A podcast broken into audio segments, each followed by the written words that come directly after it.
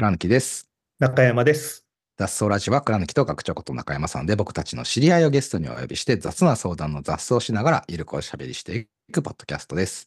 えー2月のゲストは、えー小島秀樹さんです。よろしくお願いします。はい、よろしくお願いします。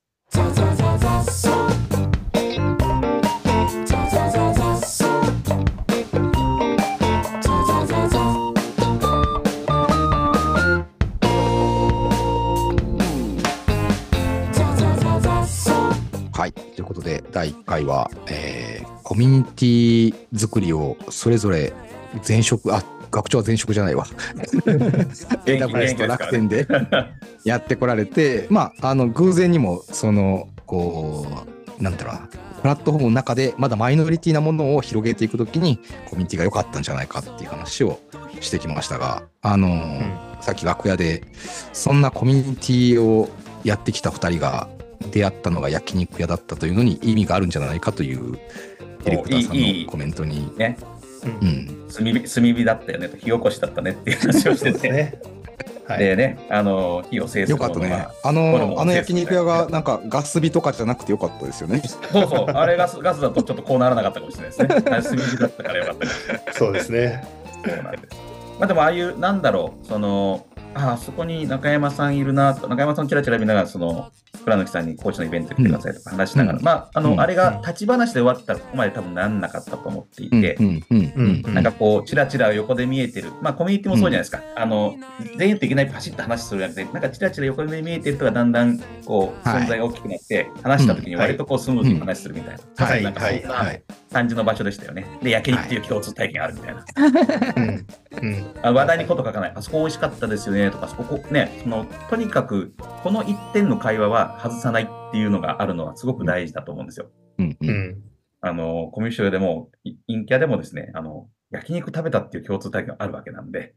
いや、そうねそ。ここうそう、その会話ができるのはやっぱ大きいんですよね。それがないまま、よくほら、異業種交流会みたいなので、どんどん名刺交換しながらぐいぐいいける人いるじゃないですか。びっくりするんですよ、うんあれ無理だわ。うん無理でしょ？そうそうそう。ん無理なんですよ。あの、普通難しいはずで。で、うんえーぐいぐい来られてもなかなかその、共通項を見出さないまま会話が終わっちゃうので、うんな記憶にも残らないんだけど、うんなんかその、これってこうですよねって、あの話こうでしたよねって共通に話せる話があると、だいぶこう、まあね。間合いが縮まる。で、そですねそうういうのを提供できる場とかがあると、うんその横へのつながりって作りやすいのかなっていう気はしますけどね。うん。まあ、コミュニティしかり、講座しかり、うん。あの、中山さんのそのチームブリーディングのプログラムしかりうんと思うんですけども、うん。なんかその共通体験。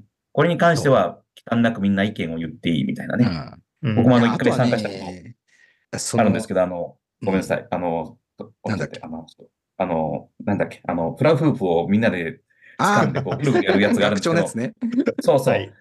その一点に関して言うと、この人どんな人かなと考える間もなくみんな話ができるんですよね。あれがやっぱり大きいね。あのうんあの体験については話ができるので、そうそうそう。今この回について話してることは誰にもうんノーって言われないし、聞いてもらえるっていう、うん局所的な心理的安全性が生まれるんですよね。うんうん。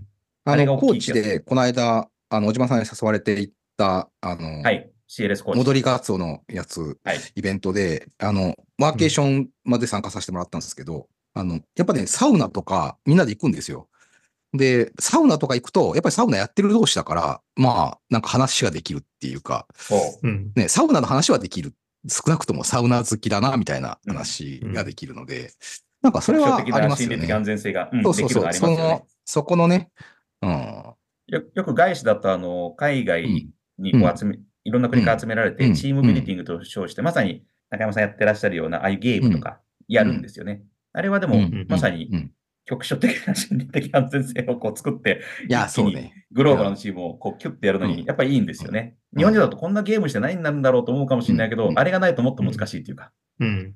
あれでもね、僕、その、これ雑な相談なんですけど、うんその、雑な相談なんですけど、これ、ああいう場に行くと、それサウナとか、焼肉とか、なんか焚き火とか、その、その瞬間、なんとなく仲良くなれる感じはあるじゃないですか。で、う。うん。うんとその瞬間確かに話ができるんですけど、うんその、自己紹介のタイミングって、あれみんなどうしてんのかなって思って自、己紹介。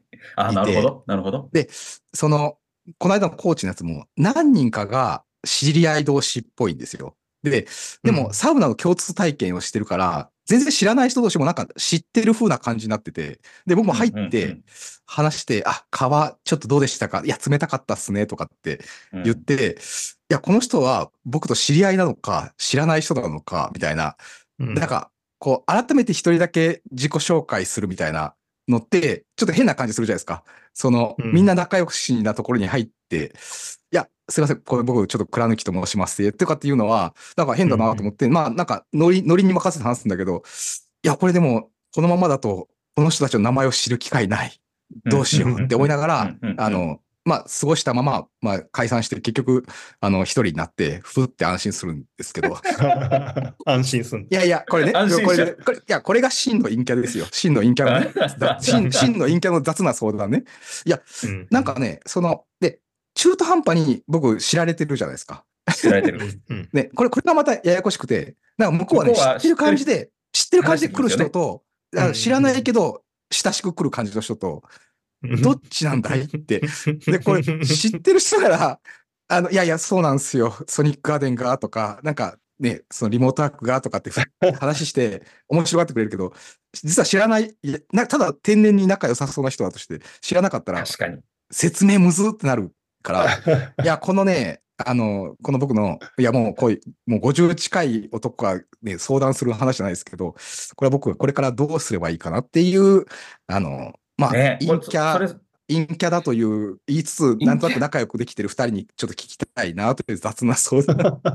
まあ、例えば、倉貫さんがおっしゃってるようなシチュエーションは、僕も結構あるんですよね。あのう、ん。幸い知っていただくことが、僕はあの、セミナーとか話すことは倉貫さんと同じであって、うん。あの、昔だったらクラウド、今だったらコミュニティとかマーケのところで、向こうは知っている。うん。こっちはあったかどうかちょっと定かじゃない。うん。で、あの、来られるとドキドキするみたいなのがあるんですよね。うんだから、間合いをこう、どどこで会いましたっけっていうのもあれだし、なかなか難しい。そう。で、、僕もそこはあの自分で突破する回はあんまりないんですけど、うん自分が作ってる場だと極力、あの、間を取り持つようにはなんかしてるんですよね。倉貫さんはいこういうことやってらっしゃってはいはいごはい存知だと思うんですけど、でうん、多分お互い初めてですよねとか、いや、実はあったんですよとかいう会話があるはいとおお互いいいじゃないですか。いや、そうね。うんそれも自己紹介しやすい。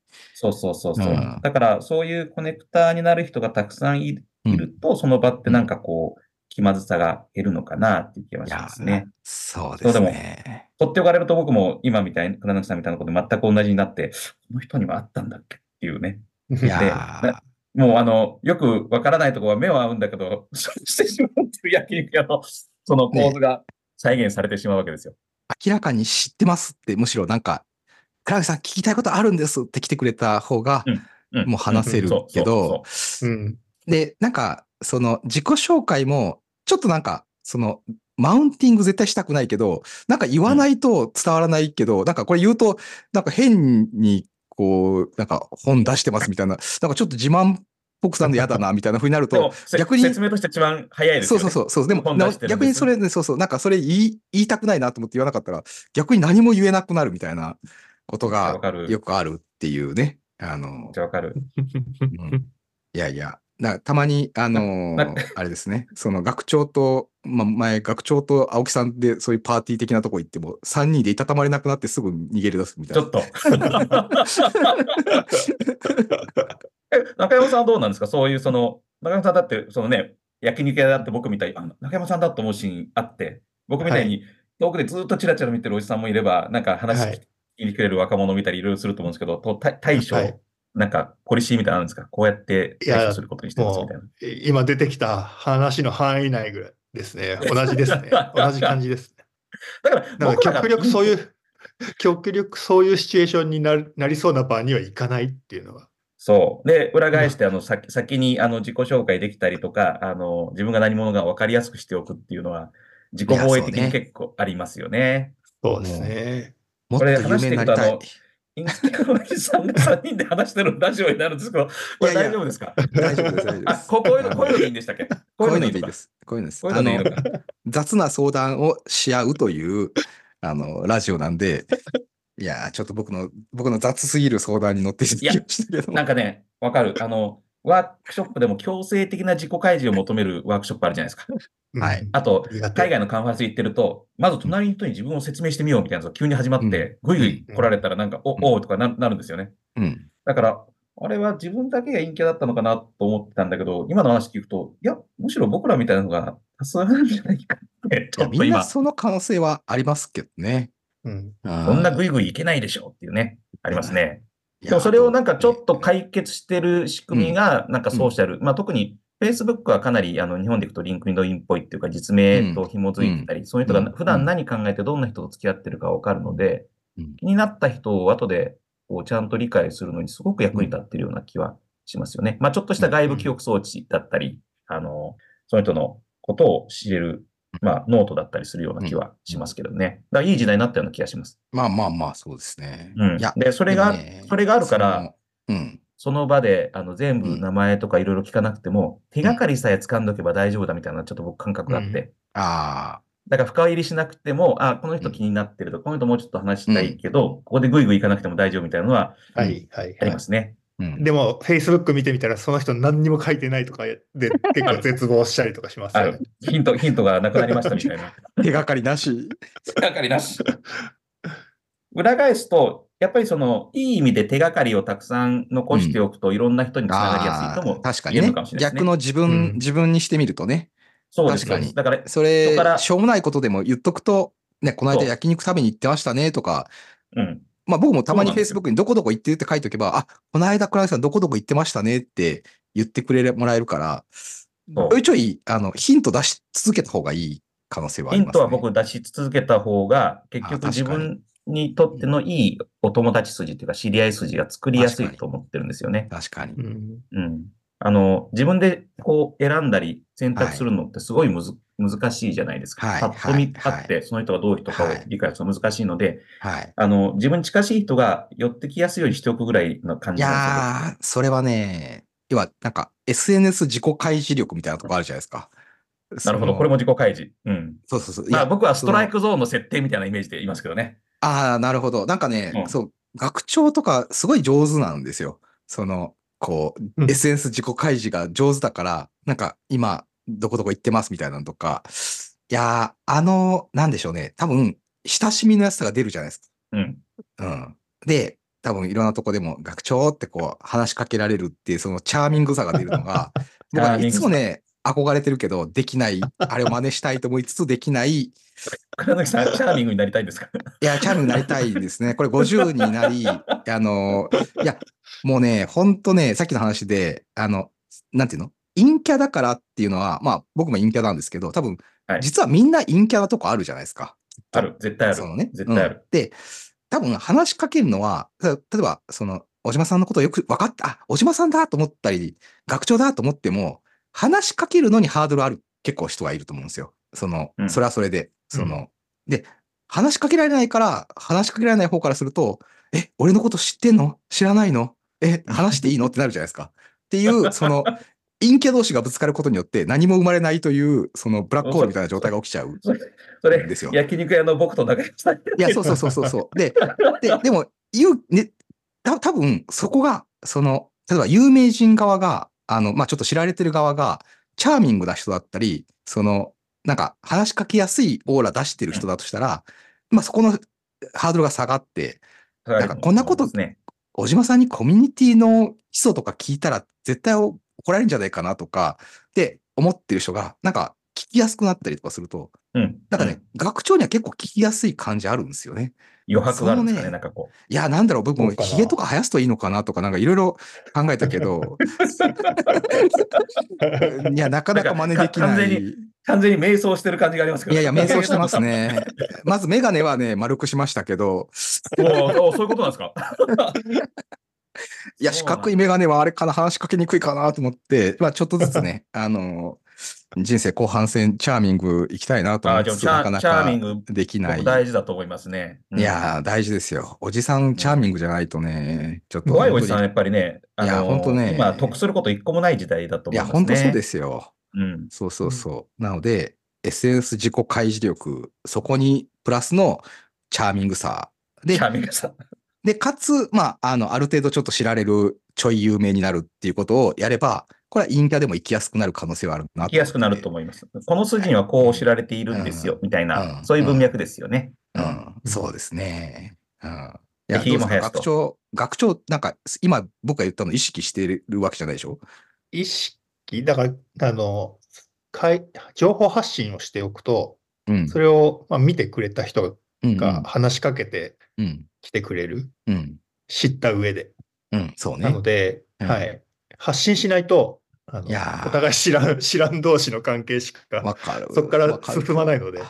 あの発信しないと、あの発信すると自分がこう楽なし、初めましてシチュエーションがどんどん増えていくので、んそうですね。それはある。あそう。そのメリットのためにやってるところはでかいかもしれないです、ね。ああ、戦略的。確かに。戦略というかね。あの、もう、まあ、あここまあまあこの方が楽ですっていうことですかね。楽でね。そうそう。そう。なのでメルマガいつも読んでますとか言って話しかけてきてくれると、こんなに楽なのかって、初対面なのに楽なのかっていう、そう、成功体験を得たのでわか、る。う。ん。これをいろんな形でね、そのう。ん本だったりとか、うんあとは、なんか取材の依頼とか来ても、うん。ね、あの、なんか人によっては、なんかそんなのめんどくさいみたいな、。はいうん。はい、捉え方する人もいると思うんですけど。またこれ、あの、知ってもらえるチャンスだから、はいはいほはい。ほいほいほい受けますほいほい、よね。ほいほい。はいはいはいはいはい。いやーなんか SNS も、そのコメントとか学長のいっぱいつくじゃないですか。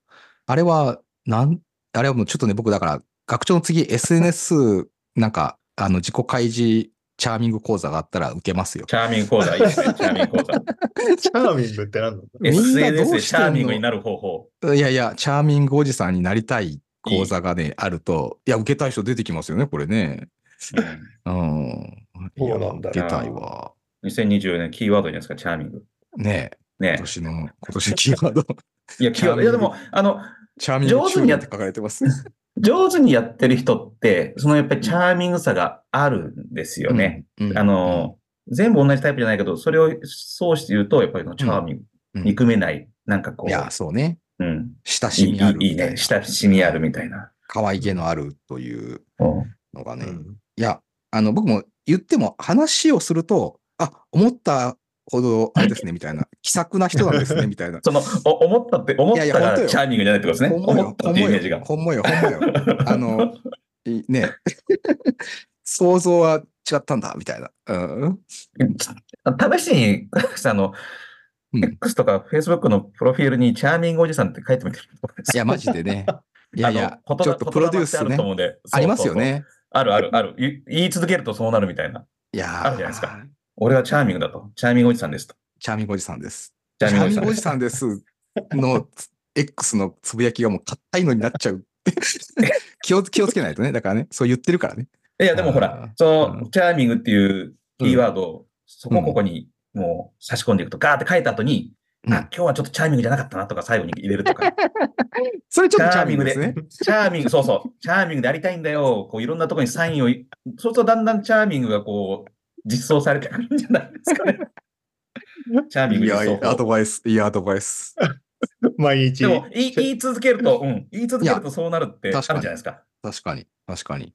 いやー、ほんとね、大事だ、大事だなぁと。ね、若い頃は尖っててよかったんだけど、年取ると、年取って尖ってたらもうただの嫌なやつになっちゃうから、気をつけようって。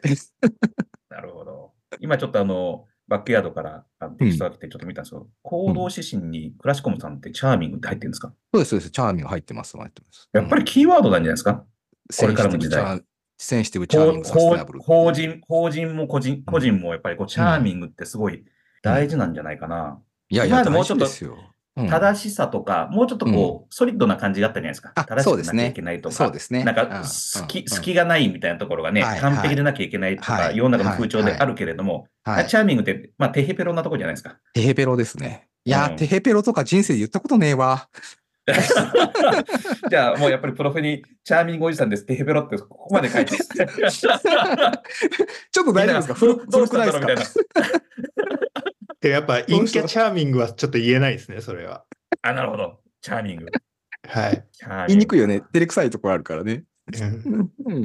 でもそのね、行動、会社の行動指針うんに、やっぱりチャーミングって入ってる時代だっていうのは、なんかすごい、今の話になんか勇気を与えてもらった気がしますね。与えてもら思い思いつきで言ったような気がだけど、ああ、でもそうなんだと。よくよく考えてる人ってそういうことまで考えてるんだなっていう。気がします。これが活字でちゃんとね、会社の詩に入ってるってすごい、うんそこまでのプロセス考えるとすごいことじゃないですか。きっとこんな雑談から入ったんじゃないだろうって思うんいやいや、ですよ。違いますよ、きっと。めっちゃこう考えて、それをチャーミングと呼ぼうってなったと思うんですよね。そうですね。うん。うんいや、まあ僕も、その、チャーミングって言葉を、その、自分として認識したのはもちろんクラシコムで知ってからですよ。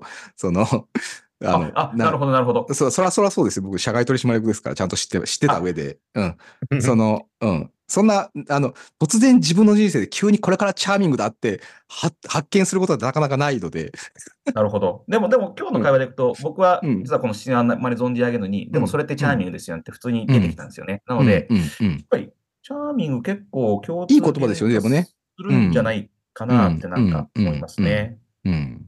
やばい、チャーミング会になってしまいました。これからの社会に必要な要素はね、チャーミングではないかチャーミングだって。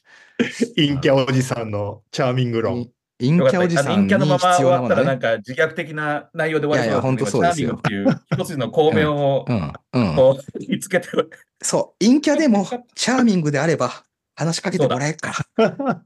チャーミングおじさんですよ。いやありがとうございます。僕の今回第2回、私の雑な相談に乗っていただくという回え、それででございました。あの、うん、ななんですか？この後はどうするんですか？じゃえ、僕？チャーミングだと。あ。はい。え、どういうこと？どういうこと？どういうこと？まずあ、の、え、X のプロフィール変えろってこと？